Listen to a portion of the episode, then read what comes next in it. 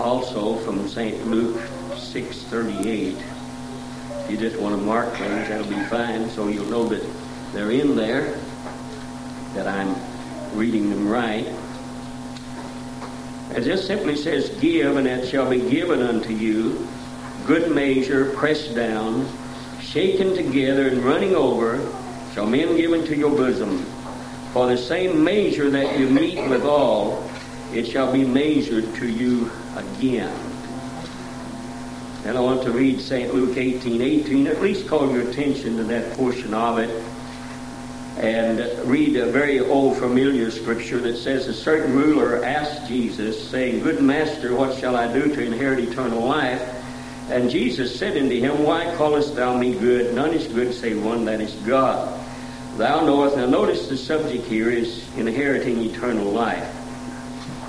And Jesus said unto him, Why callest thou me good? None is good save one, that is God. Thou knowest the commandments. Do not commit adultery, do not kill, do not steal do not bear false witness, honor thy father and thy mother.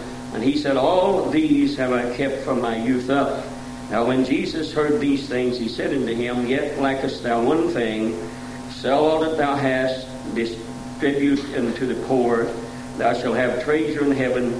Come and follow me. When he heard this, he was very sorrowful, for he was very rich. What Jesus was saying simply there was total commitment. 2 Corinthians 9, 6, and 7 simply says, But, but this I say, Paul speaking, he that soweth sparingly shall also reap, reap also sparingly. He which soweth bountifully shall reap also bountifully. Every man according as he purposeth in his heart, so let him give, not grudgingly or of necessity, for God loveth a cheerful giver, and God is able to make all grace abound towards you, that ye, always having all sufficiency in all things, may abound to every good work. Our subject tonight is going to be on giving. Now, I don't expect you to shout, but I do expect you to listen. Okay, I made a statement that I wasn't going to pester you anymore about giving. And that was what I said. That's what God, not what God wants. It did dawn on me that most of us have heard the fact that we should tithe and we should give offerings. And that is a fact. I'm not going to do away with that, but I'm not going to deal with that. It dawned on me that perhaps many of us don't understand how God looks upon giving. We don't understand the basis and the significance of it, whether it be great or whether it be small. We don't understand with what attitude we ought to give. We don't understand the fact that we really ought to give.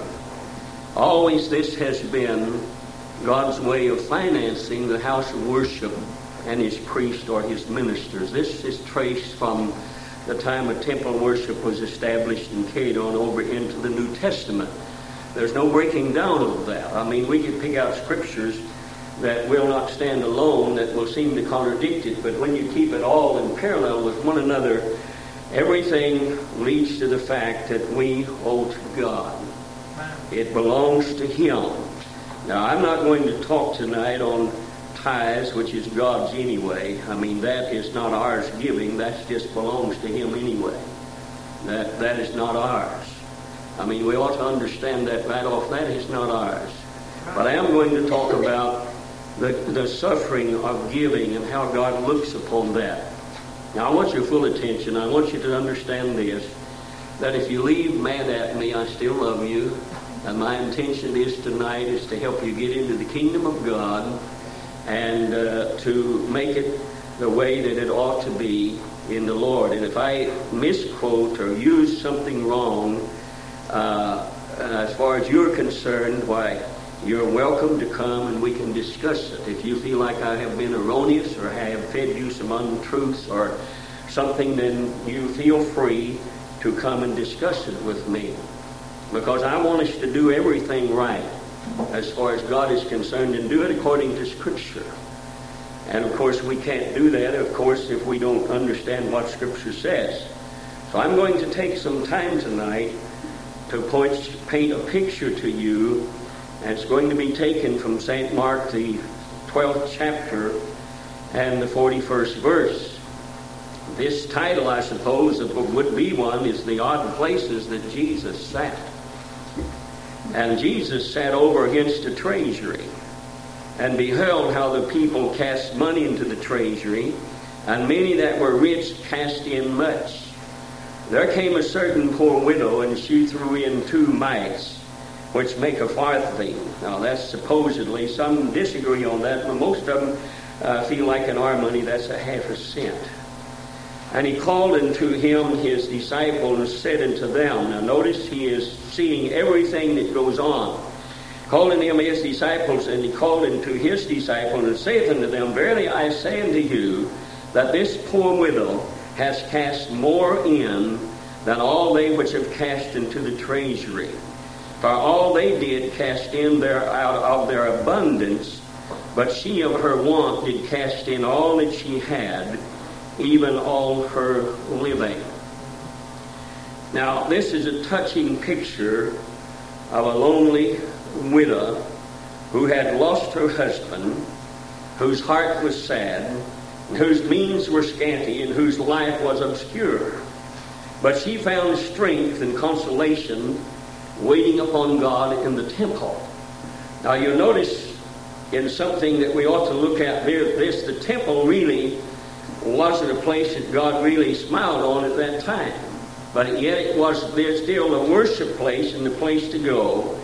And this little widow went there and she found strength and consolation there regardless of all the incidents that was against God. She was going for the right reason. Now the temple is an appointed place of worship and it provided opportunities for divine communion with God, and this was dear to this little lady's heart, and she could not be absent from any of the services. You'll find in some of the writings of people who have gathered some evidence of this that she never missed a service. It was here in the temple, regardless of how vile it might have been, regardless how far from God it might have been, regardless of their failure to keep commandments, it was here that this little lady found strength to face her life and found consolation. So you see, you can find what you need in the house of God, whether it's right way it ought to be or whether it isn't. And not only should she not be absent, there was something about the temple that drew this little lady there. It was there again that any consolation she had in her life, she found it in the presence of God in the house of God.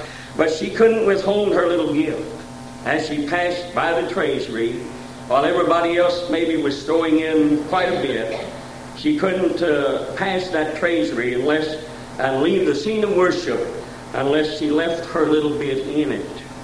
Now, I'm going to speak tonight about what God notices, what He sees. And I think we can take some lessons from that. And this was noticed and commended by the Master. You see, her memory is immortalized in the book. You read about that, and her action become a model, and he is even yet today an inspiration to God's people through all times. So when you read that, it seems insignificant in a sense, but it's just right before Jesus pronounced judgment on the temple, and he was setting setting over against the treasure. And what we can we can learn from this incident, what we're going to have to try to find out now we learn how God considers giving. What God looks upon as He saw the individuals passing by the treasury, which again was the way the temple was financed, and the ministry in the temple was financed, and the furniture in the temple was financed, was through the giving of individuals, through their tithing, through their offerings, and whatever it was. And Jesus sitting there was noticing not only what they were giving, but they was noticing the attitude that they were giving it. And the view is taken by the world is different than ours. We as Christians are bound by what God teaches, not by what the world thinks or what the world says, but we are bound by what God teaches us. We're not bound by passed down uh, religiosity. We're not bound by what we've always thought. We're not bound by how we was raised. We're not bound by how the world thinks about it or what we think about it. We are bound by what God teaches us about it. That's the same thing in everything else. And the amount we give is really not what God looks at. Although He does consider what we give. But the amount we give still yet is not what God looks at. The mite of the widow was more approved of God than the gold of all the wealthy. Now, why was this? Because this poor widow gave of her want. She gave all that she had, even all her living, or what she had for that day's substance. In other words, she sacrificed. Right. You see, this scriptures I read intimate that sacrificing and giving is necessary. In other words, she, she was trusting God because she was giving what God she felt God required, and she was giving out of a grateful heart for the consolation she received from God that she couldn't receive any place else. And God had regard not for what man merely gives, but God has regards to what he keeps. Now you see, the purpose and intent for which the offering is given, that is important. If it's given grudgingly, if it's given to secure preeminence, if it's given to make an impression, it is not regarded by God as giving to His cause. God looks at it as to how you're giving it, what you're giving it. Our motive has to be to furnish a place of worship, has to be to provide for the ministry, to furnish the house of God, and it must be given out of a cheerful heart. If we can't give it that way, then we must not give it at all, and you're still going to be chargeable to God. That's right. You're going to be chargeable to God even more so if you feel coerced into giving it, and you come and give it out of spite or out of whatever you might give it out grudgingly. God wants it out of a cheerful heart because the Lord loveth a cheerful giver. And it's God's promise that if we give for those reasons and in this manner, we can expect to receive from God. A lot of times we don't receive from God because we give the wrong way. A gift is accepted in what man has and not accepted in what we have not. Christ set over against the treasury, and he beheld how the people cast money into the treasury, and whether we recognize it or not, he still sets over against the treasury. Yes. What we cast into the offering plate or what we give is still noticed by God. Not necessarily the huge amounts we give, but the attitude we give it in, and even the small amounts. You see, a lot of us sometimes figure, well, I can't give much, and so we don't give at all. Well, uh, that's what the point that I'm trying to get is you give and you give sacrificially, and we all give and we give sacrificially, why then God is going to honor and God is going to bless us. But if we feel like we have to give just out of giving, or we're not going to get any blessing for that. And so Jesus still sets over against the treasury, and where he sat was a deliberate place. He meant to sit there. It wasn't that he couldn't find a seat anyplace else, but he wanted to sit there because he could notice the different classes of people. He could see whether they were rich or whether they were poor, and he beheld how they cast it in. In other words, those piercing eyes of the master at that time could see what reason they were giving. Was it preeminence? Was it just to hold a, an official place in the temple? Was it for people to look on them and say, this individual gives so much? Or was they actually giving out of the abundance of what they had rather than the sacrificing of what they had? You see, a lot of us give, and we may give more than others, but we're not sacrificing at all. We still take what is left over and we still waste a whole lot of it. Christians should never waste money. All right? We should never waste money on selfish things, elaborate things, while the things of God go waste. Missionaries and all of these things. Uh, we should give to a suffering of ourselves. Give where it hurts, where we miss it. The fact that we miss it, that it takes something out away from our pleasures and what we can do, and we miss it. Doesn't make any difference if you give a dollar, if you're going to miss that dollar, if it hurts you to give that dollar, then God looks on it and sees it, and He blesses it. And if you give a hundred dollars, you don't miss that hundred dollars, and you still go ahead and waste your money on extravagant things, do whatever you want to with it, well then God does not regard that as much as regards the dollar that the individual put in, which was a suffering on their part. So you see, he built, beheld how they cast it in, and no individual escaped his attention, and even the poor widow was observed. observed. And this was his last act, as I said before, for, for pronouncing judgment on the temple forever. Now, his look then was penetrating. He knew what was in man. Now, it would be ambiguous for me to say that his look then was penetrating and it is not now, because it still is. When God looks and he sees, he observes, he knows. And his look is penetrating in it, and he sees how we cast it in. And God knew then, Jesus knew, he knows now, the secret thoughts of the individual that give are the secret thoughts of the individual that does not. And he even knew the history of the gift, as well as he knew the actual gift. And his judgments was made on the basis of how the little woman suffered to give what she know, what she gave, and he noted the motives and he noted the feelings of the individuals, the spirit of sacrifice, the enthusiasm of giving was measured. It was noted by Jesus. Now that's not just put in there for us to read. That's put in there tonight for you and I to see and understand how Jesus looks at giving, what he thinks about giving, what he thinks about the method and modes of giving. As I said, a lot of people cast in of their abundance. Their comforts are not decreased, their uh, luxuries still abound, and there's no sacrifice even on their part. And the little lady that given in sacrificed one half a cent. Now that's not very much, but to her that was a sacrifice. She was giving beyond her means to give. Why did she do that? Simply because she believed God enough to believe that if she gave it, He would return it unto her, and even more so. You see, a lot of us don't prosper because we don't give. A lot of us don't prosper because we don't give in a sacrificial manner or sacrificial way. And if we could grasp that truth today, that truth tonight of this little woman and then that our sacrifice is what bears fruit as individuals and as a church. Now, 2 Corinthians 12 1 and 2, it talks about the Macedonian churches gave not only to their power or what they were able to give, but they gave beyond their power you read that for yourself. Their deep poverty abounding to the riches of their liberality. In other words, giving out of their po- poverty caused them to abound in the riches of their giving. And as they give unto God, God gives to them that they might in turn give God more.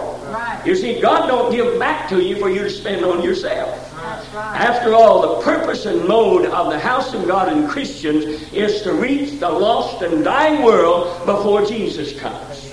And every cent that we can possibly instill into the kingdom of God ought to be placed in there. Because your property, whatever else you've got, will not amount to a hill of beans when the time comes that they want to take it all from you. Store up what was the Bible said, uh, your, your moths will eat and all this and all whatever you've stored up is not going to be good for you at all. So I noticed the Macedonian churches and what they were doing. But by as I was looking at that, I thought by today's standards, the widow would be severely ridiculed. I have been places where I have heard ministers tell individuals that didn't have much, don't give anything. That's an injustice to those individuals. Can I hear an amen? That's an injustice to them. Now, you'll never find me telling you not to give. You give and God will bless you. He said He would. And the question I thought, why would she be giving to others when she didn't have enough for herself? And it would be hard to find anybody in our way of thinking that wouldn't blame her for her act today. But also, it'd be hard to find anybody that would imitate her. All right? I mean, we would get down on her and we would say, How foolish that is, lady, for you to give your living of that day, not knowing where you're going to get it tomorrow at. How foolish it is for you to give that. In other words, she's being ridiculed by trusting in God.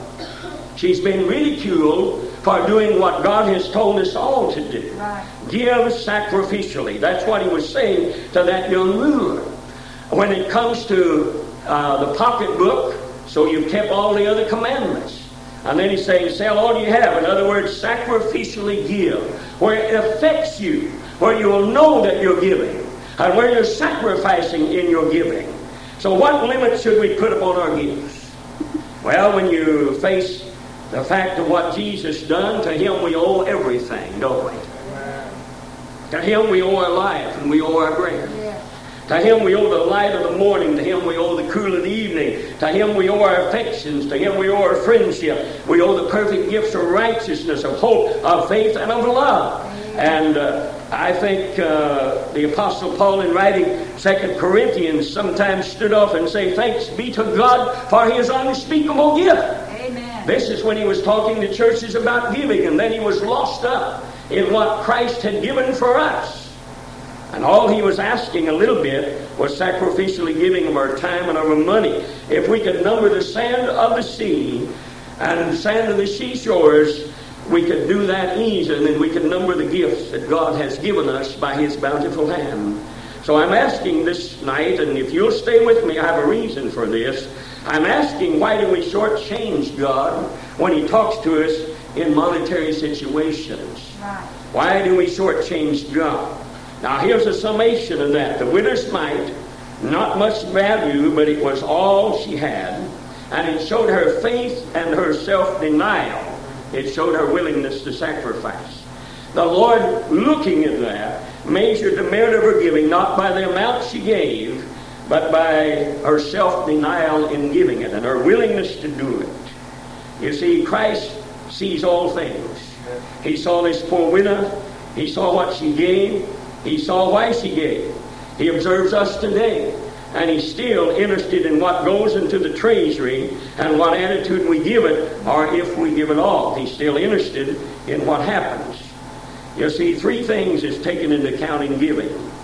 The motive of giving has to be for the glory of God, has to be in obedience to His commandment.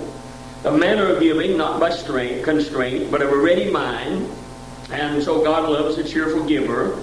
And the measure, at least in the proportion as God has prospered us. Now, notice real carefully. This one thing God does not want us necessarily to function as a body only in spiritual things. Right.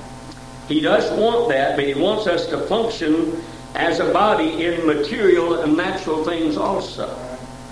Now, have you ever noticed our lack of this as a church? Have you ever noticed fasting and praying, some do and some don't? Have you ever noticed our worship? Some worship and some don't. Have you ever worshipped our attendance? Some attend and some don't. Have you ever noticed our attendance in prayer before services? Some attend and some don't. Have you ever noticed anything really that we have done here or doing here where we have simply got full body cooperation? What I'm saying, saints, is important. What I'm saying is important to our own spiritual life and what we do as far as community chapel is concerned. And now I want you all to go home after this, and that's why I'm getting you out early, and have a good talk with yourself as to your giving. Now, I said all that to say this. Now, buckle your seatbelts. I have tried for the last three months to make known our dire need of finances and to no avail. I have approached it in almost every way that I know how. And some of the response I get is that people are giving till it hurts. Well, some may be, but others are not. I happen to know that. You happen to know that. And I'm not mad at you, okay? But I am serious on this one thing because it deserves a serious note. Now, if the giving, and you mark this down, and this is not an idle threat, it's not a threat at all. It's, I have talked this over with the board, and this is the only thing I knew to do in order to make us realize the necessity. If things remain the same, giving remains the same, we will have exhausted all our finances by the last of February. We have consistently used what we have had had held back, consistently used that, and we have exceeded our income with expenses for three months. Now, we haven't lost anybody, but this began right after the announcement, or just right after the announcement that the church note was paid off. It is just as if there is no other expenses, nothing else is necessary. Some of you have quit giving missionary. This has had to be taken out of general fund to feed missionary. Some of you have quit giving your building fund. Some of you have quit paying tithes, and some of you have cut back on your tithes, and some of you doesn't pay tithes at all. Now, the only place I know that can continue to exist very long when their expense outgrows their income is our federal government. They can, but we can't. And I'm laying heavy on you tonight to make you know how many of you are like this church. Show of hands. How many of you would like to see it stay in existence? Then I'm calling on you, pleading with you, begging with you to get in gear and give God what belongs to Him first, and then give Him some of what belongs to you. And I'm not asking you to do anything that I'm not doing myself. And this is serious. And like I said, I've, I've explained this all to the board. I've told them that we've gone as far as we can go by continually. We have $500 left, and there is a close to will be close to $300 gas bill, plus the other bills that's coming in. And it's, it's not the fact that it can't be done. It's not that we are asking anything that hasn't been done already. It's the fact that someplace, somewhere, the devil has blinded our eyes and our minds to the reality of where we're at as far as God is concerned in financial situation. It takes money to run a home, and it takes money to run a church. Now, I would challenge any of you, if you think you can handle the better money better than my wife and I, have a go at it. I mean, just come and tell me that you would like to take over the books and handle it, and you can do it. But we've been as frugal as we know how. We have not wasted. We have not spent beyond anything other than our bills that have to be paid.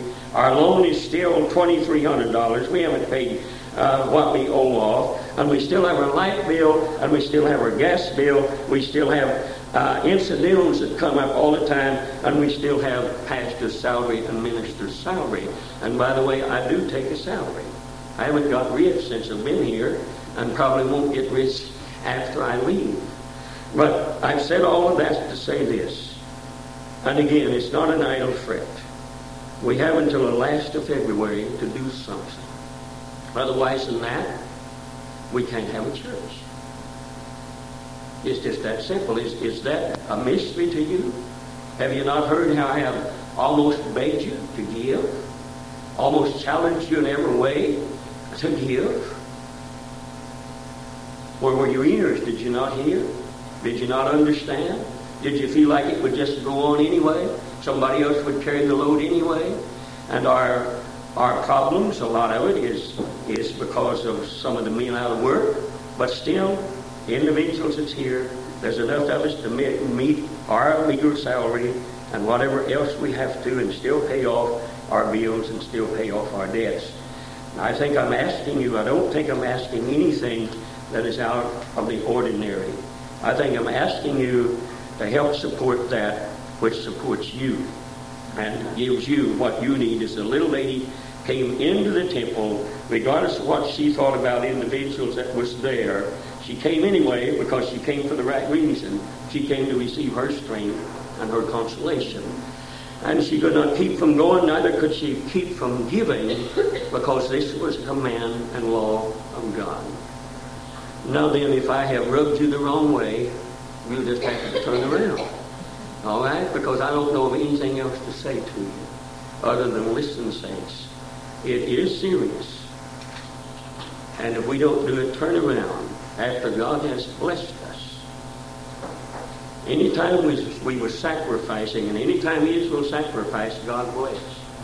When Israel quit sacrificing, God quit blessing. I can remember when we first started. We're hardly bringing in very little more, if any more, than when we first started up out of Old Central Church. I can remember the sacrifices that were made, the giving, the enthusiasm, the concern, the desire, because a vision was caught. I don't know where the vision's gone. I don't know what's happened to us. I'm trying to understand it, saints. And this is a plea from the pulpit and a plea from God. This was something God laid on my heart. I would have rather just have let it go, just like I said. As far as I was concerned, I didn't know anything else to say anyway.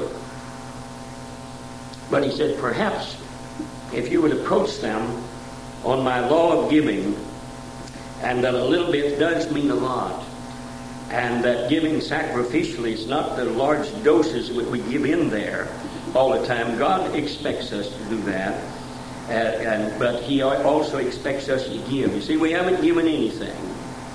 I'll say that again, and God bless you if you don't or if you do. We haven't given anything until we give God what's His, until we give.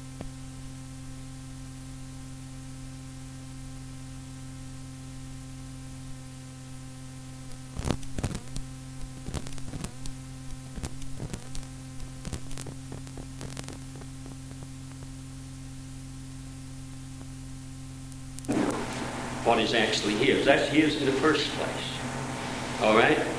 But after you give over that, that's yours. And that's what God was talking about. That what Jesus was talking about in Corinthians is he wasn't talking about tithing. He was talking about out of the abundance of what you have. That's over and above. That's not yours. That's God's.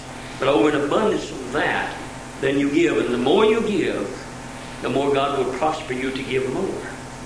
You see, He doesn't prosper us in our giving just for us to maintain a better style of life. That's right. He doesn't do that. He prospers us so we can give more to the kingdom of God. And I'm still trying to say, saints, what the important thing is in this day and hour is souls to be reached. And you and I to keep together and keep strength and giving strength to one another and having a place to go to have the Word of God fed to us and we can rejoice with one another. Only individuals that have this taken away from them can fully understand it. But I pray to God tonight that you can understand again the need for you to be obedient to God. You see, I still believe God enough to know that if we are, if we are, we'll make it. But it has to be a combined effort from every individual. From the lowest individual with the lowest income to the individual with the highest.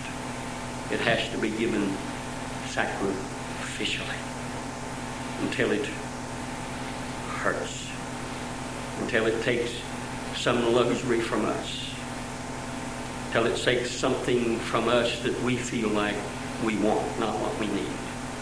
And we say, no, this belongs to God. Now I will tell you one thing. Nothing will be wasted. It will be put to good use in the upkeep. Right. But if you could look around and see how God has blessed us when everybody was giving and giving sacrificially. Well, he still can, but he doesn't only bless us materially. He blesses us spiritually because we have decided this is what God wants. What did he say to the rich young ruler? Rich young ruler said, I have kept this commandment, I've kept that commandment, I've kept the other commandment. Man, if you could just have a church house full of individuals like that. But Jesus looked at him and said, You still are lacking one thing. In spite of everything that you've done or kept, you have not given sacrificially. Now you sell everything that you have, and you begin to distribute to the poor, and you will have eternal life. See, that was the subject, eternal life. Now then, let's stand.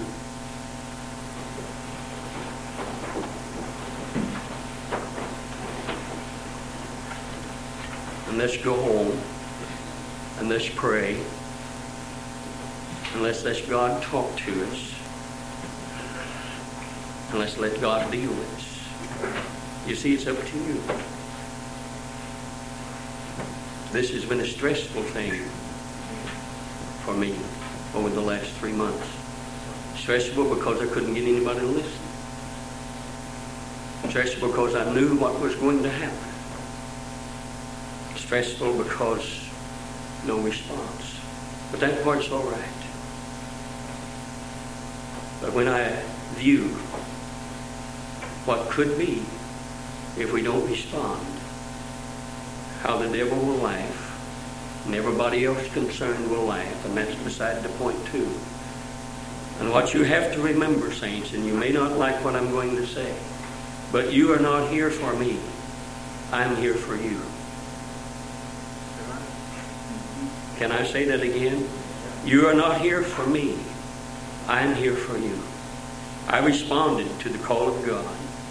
God responded to the cry of a lot of you that wanted someplace where you thought that'd give you more than where you was at. And God responded to that. And God called me when I was away off, headed another direction. And sent me this direction with a vision.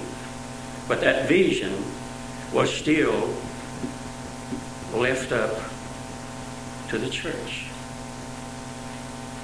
God is not going to do it just by himself. He's expecting a called out individuals to give their time, effort, money, and prayer.